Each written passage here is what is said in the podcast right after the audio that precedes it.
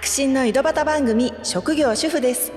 主婦の目線で世間を見る井戸端会議的な番組です。縁の下から社会を支えているけど意外と知られていない主婦の世界を都内で子育て中の私ピューがご案内します。主婦の方だけでなく主婦のパートナーの方にもヒントになればというのと主婦が身近にいないという方にも楽しんでもらえたら嬉しいです。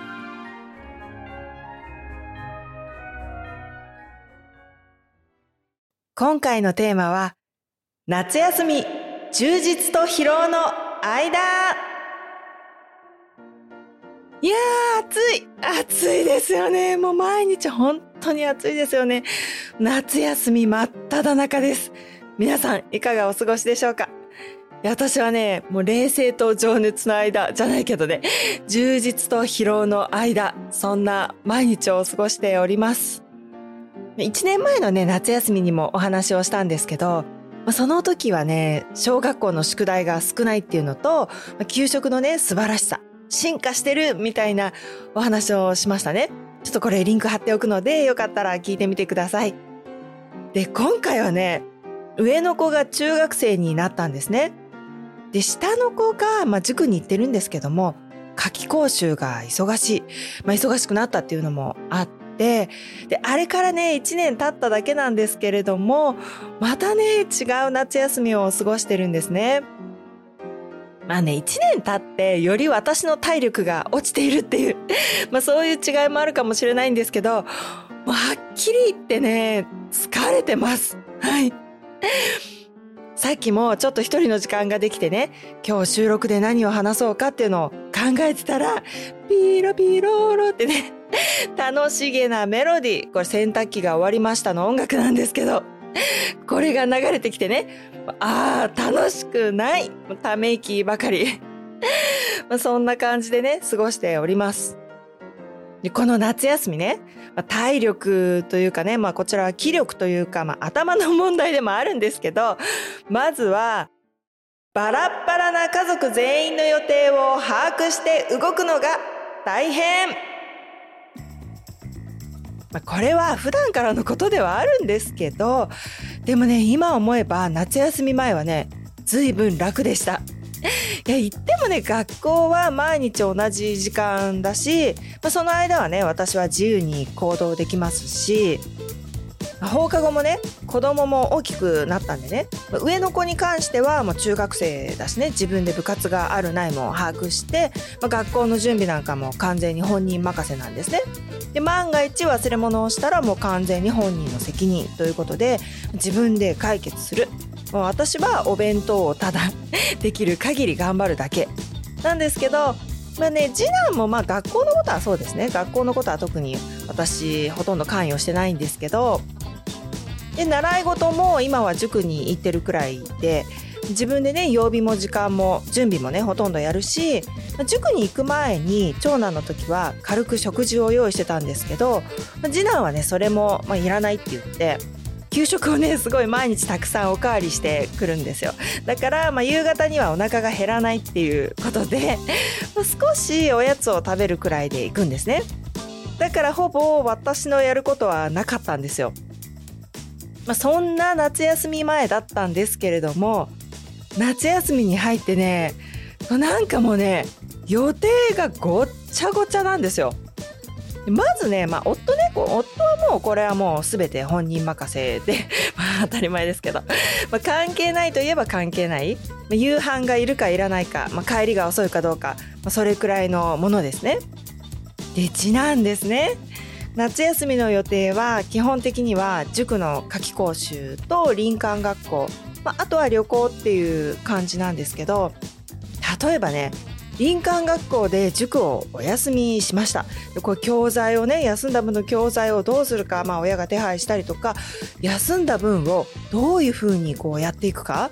どう消化していくかどんどん教材が積み上がっていくとねやっぱり計画段階で親も関わらざるを得ないっていうのがあって、まあ、進捗状況もね把握しないといけなかったりとかでゲームに YouTube にねこう誘惑もあるわけですよね。まあ、そんな中で葉っぱをかけるっていうのも必要だったりするんですね。テレビにドラマの誘惑もあるわけですね。まあドラマに関してはね私がつい第1話を見せちゃって次も見たいってなるパターンが 多いんですけどまあ私にもね責任があるんですけどもうねなんかね教材がやることがいろいろあってこれも夏休み前だったらね大体のとこは本人が把握してたんですけどもう夏休みなんかいろいろありすぎてねもうさすがにちょっとお手伝いして私も把握しないとなっていうのがあります。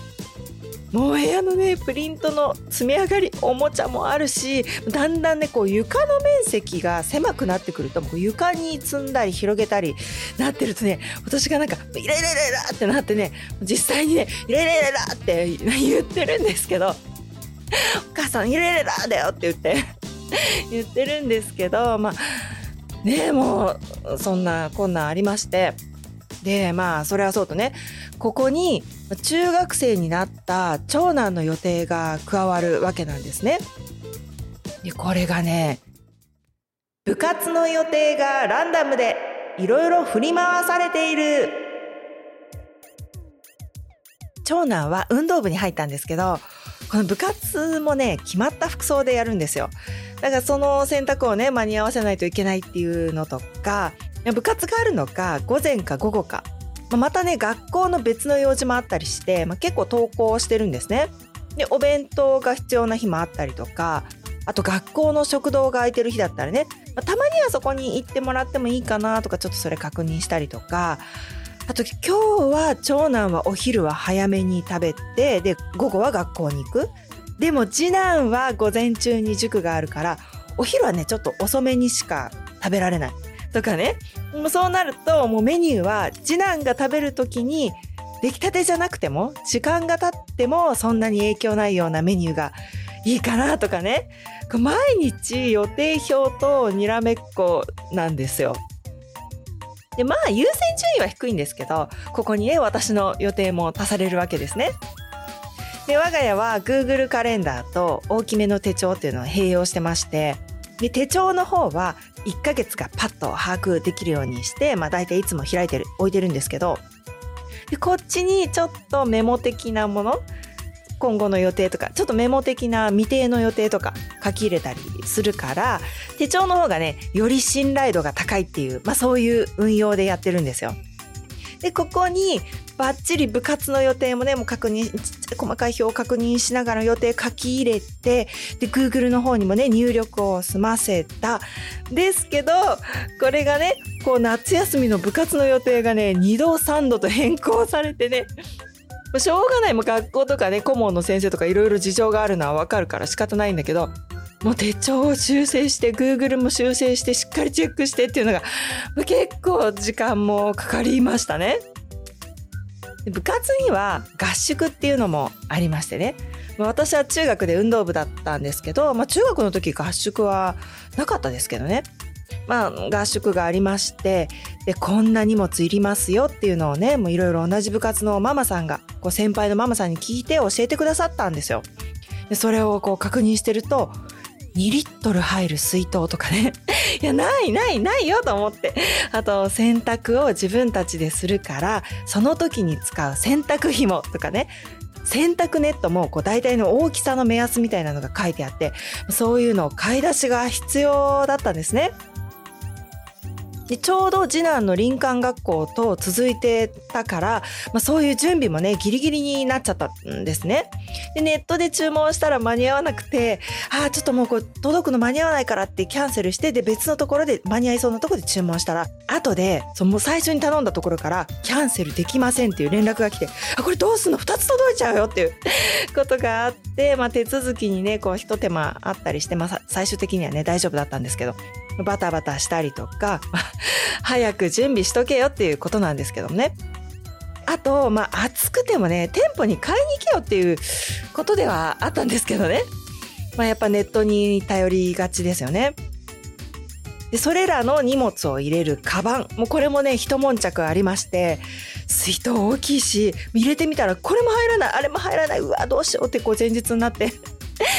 慌てまして結局私が昔バックパッカーをしてた時の古いバックパックをねもう奥の方から引っ張り出してきてねで実際にチャック閉めてみたらちょチャックの先のところがポロポロって取れてきちゃったりとかして「いや閉まるから大丈夫だろ」なんて言ってごめん前日に前日にやるなよっていう感じですけど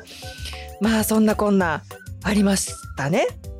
でまあそういう部活の予定だけじゃなくて普段ね後回しにしてる眼科とか歯医者さんとかねそういう通院をそれぞれ組み込んだりっていうのもあるんですね。これねいつまで一緒に医者に行くか問題。まこれも ありますけどこれどうなんでしょうね。なんか高校生とかもどうなんだろう。一人で行ってもいいのかな。まあ少なくともね中学生はホームページで中学生までは親も必ず同伴でって書いてるクリニックも前にあったんですよね。まあ、そういうの見てまあ中学生はついてった方がいいのかなとは思ってるんですけど、まあ、歯医者のねフッ素塗るくらいはもう親はいらないかもしれないですけどそれ以外はね基本的に、まあ、今通院してるところはちゃんとね親も事情を把握しとかないとっていうのもあるからね、まあ、今のところ医者系は必ず付き添ってるんですけど、まあ、診察の時にね症状を伝えたりするのは基本は子供がやっててで私が補足するみたいな感じですかね。ちょっとね話がそれましたけどあとはね夏休み中学生になって宿題の量と質が変化したんですね。中学生宿題増えて大忙し。はいちょっとね五七五調に行ってみましたけど。誰も気づかなかったかもしれないですけどね。いや最初にもちょっと言ったんですけど1年前にね小学校の宿題が少なくなっているっていう話をしたんですね。で今年も次男の宿題っていうのがね薄いドリル1冊と SNS の使い方について考えようみたいな、こう、一枚の紙ですね。以上。ということで、まあ、少ないんですよ、やっぱり。でもちろんね、読書感想文とか、ポスターとか、自由研究とか、まあ、やってもいいし、やった方が、まあ、いいんでしょうけどね。提出は任意っていうことになると、まあ、後回しになって結局やらないっていうことになる子がほとんどなのかなと思うんですけど、まあ少なくともね、我が家はやらないんですね。それが中学生になったら、一気に状況が変わったんですね。まあね、まず量が増えて、質もね、こうちょっと、なんというか、こう手間が必要になったわけなんですね。でもちろんねこれ学校によっても違うだろうから、まあ、全然宿題がないよっていう学校も中学校でもあるかもしれないんですけど別の中学に通ってるお友達もやっぱりね小学校に比べたら結構増えたっていう話ででしかもねうちと同じと思ったのがレポート的な宿題が多いそうなんですね。こう自分でちゃんと調べてそれをまとめたものを出しましょうっていうまあ、なんかねいつ頃からかねこう探究学習っていう言葉が出てきてそういうレポート形式っていうのは小学校の授業でもね結構、まあ、あったことはあったんですよね。で学校の教育方針がねそういう方向に進んでるんだなっていう感じでしたけどそれが中学でもっと本格化したっていう感じですね。いやまあいいですよねこう単にワークをひたすらやるっていうだけじゃなくていろいろ調べた上でどうまとめようかね自分の頭で考えてで実際に文章を組み立てるいやこれ楽しくねできる子ばかりじゃないとは思うんですけどまあねでも楽しめる勉強ですよね。実際に長男が宿題やるのをね覗いてみたらね参考文献とか参考にしたウェブサイトそのサイトのタイトルなんかをねきちんと記入することになってるんですねあの URL とか。で子供が宿題をやってるところを見てると一応ね検索してサイトをいくつか出してでその後どのサイトを引用するかっていうことをまあやってるんですけどどれを引用するかって時にそれが一体どういう人が作ったどんなサイトなのかっていうことに関してはねまあ、チェックが甘いっていうのがあったんですね。まあ当たり前なんですけど。で改めて私も口出しをするっていうことによってね情報の出どころをチェックするっていうのはこれ難しいなっていうのを改めてねこう知ったんですね。結構ね誰のどんなサイトなのか書いてない分かんないサイトっていうのあるんですよね。で口出しっていうのは例えば自治体がホームページで出してる情報があってそれを引用したらいいじゃないっていうふうに思うんだけど息子からしたら明らかにその自治体のホームページを参考にしてほぼほぼ写してるような別のサイトが、まあ、あってね。でもそっちの方が読みやすいレイアウトで書いてあってで少し砕けて、まあ、文章もね書いてたりするとあこっちの方がいいじゃんとなってで自分の文章的にも書きやすいからそっちを使おうっていうのがあったりしてね。でさらにねその調べてるものに対して勝手にランキングをつけてるサイトもありましてね。でそっちのが出来上がりも楽しい情報になるっていう、まあ、判断でね。それを引用しようとしたりするんですね。自分のレポート的にもやっぱりランキングなんて書いてあったら楽しいじゃんっていうことですよね。でもそういうのってね誰が作ってるのか全く不明だったりまあ基本ブログの延長というか、まあ、個人で書いてるものですよね。でやっぱりレポートで参考にする場合っていうのは情報の出どころがよりしっかりしてるサイトのがまあ、いいんですよね。まあ、そもそもランキングなんて、まあ、特にそうですけどその商品を買わせたいがゆえ勝手にそういう順位にしてるっていうサイトだってねいっぱいあるだろうし、まあ、大人はランキングのサイトを見るときにそういうのを分かった上でねこういくつかのサイトを比較検討したりして、まあ、買い物したりするわけですよね。でも子供はこれからそういう経験を積んでいかないといけないわけだからね、まあ、ちょっとそれについて話したりもしたんですよ。本当はね宿題も完全に自己完結してもらうのが理想ですよね。で基本的にはまあそういうスタンスでやってるつもりなんですけど、まあ、そういうとこはねちょっと口調を挟んだりとかあとはねパソコンを使ってもいいよっていう、まあ、そういう宿題だったらワードを使ってまとめる、まあ、手助けをしたりね私の乏しい知識だけども、まあ、知ってることを教えたりとかまあ、そういうとこもアドバイスというかね少し、まあ、口出しはしましたね。まあ、そもそもねまだ自分専用のパソコンはスマホしかないからね私のパソコンを貸すっていうところから始まるわけなんでまあ関わらざるを得ないっていうのがあるんですけどねこの宿題に関わるっていうのもねそれなりにやっぱり骨も折れるし時間もかかるっていうのがありますね。でまあそれもそうなんですけどね、まあ、これですねやっぱり夏休み一番の疲労のもと一日三度毎日巡りくる食事作り。お弁当の話はちょっとしたんですけど、まあ、それ以外に夏休みっていうのはね毎食毎食。こう私一人っていうことがまずないから献立にも責任感が必要っていうねこう重みが出てくるわけですね。とはいえチャーハンラーメンそうめんパスタ、まあ、これで麺が多くなるかな。お昼はねそんな感じなんですけど一応ね野菜とタンパク質は少しは入れようと思ってねやってはいるんですけど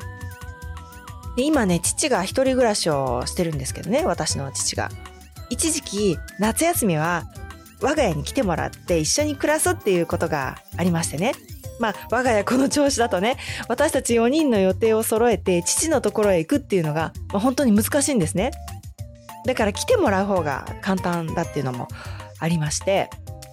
でまあこの後もねまた来てもらうんですけどそういう時はね特に絶賛5人家族どうぞよろしくまあそうなるわけですね。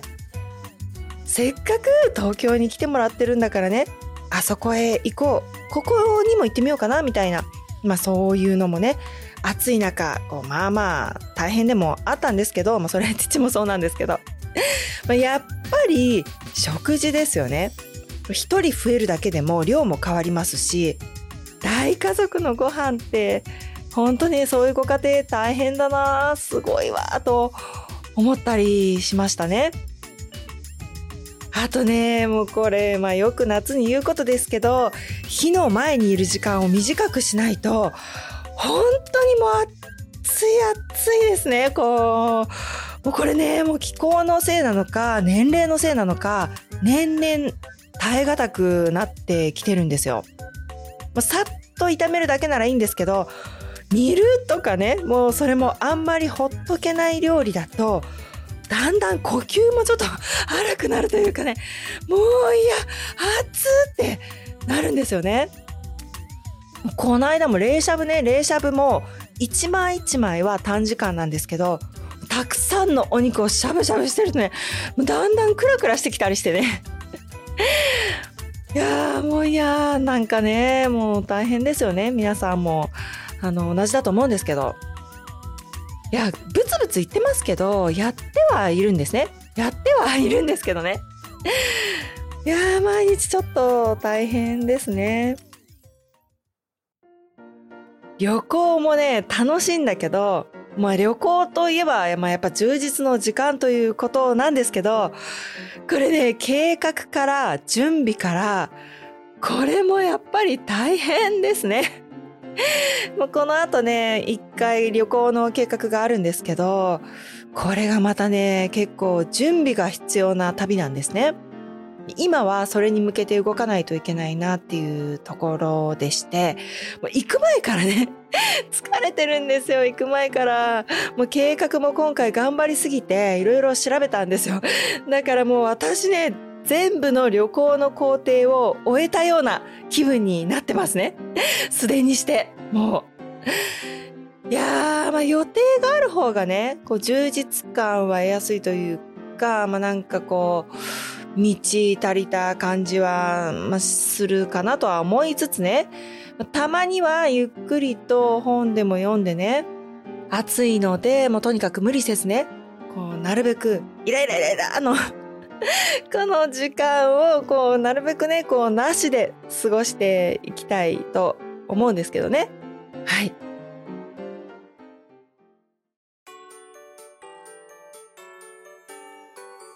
最後まで聞いてくださってどうもありがとうございましたさっきねちょっとドラマの話をしたんですけど今期ねいくつか見てましてまずね TBS の「ビバン？これね壮大さにびっくりですね。いやこれから楽しみです。子供たちも熱心に見てるのは最高の教師ですね。あの1年後私は生徒に何とかされたってこう何とかのところがねこう塗りつぶされてるんですけど松岡真優さんと芦田愛菜ちゃん出てるやつですね。いやこれ夏のねこうリラックスの時間につながってるんですけど楽しませてもらってますね。白真の井戸端番組職業主婦です。もしよかったら番組のフォローボタンを押していただけたらと思います。新しいエピソードが追加されて聞いていただきやすくなりますし、私の励みになります。星の評価もいただけたら嬉しいです。ご意見ご感想などメッセージもフォームやインスタグラムでぜひ送ってください。それでは、また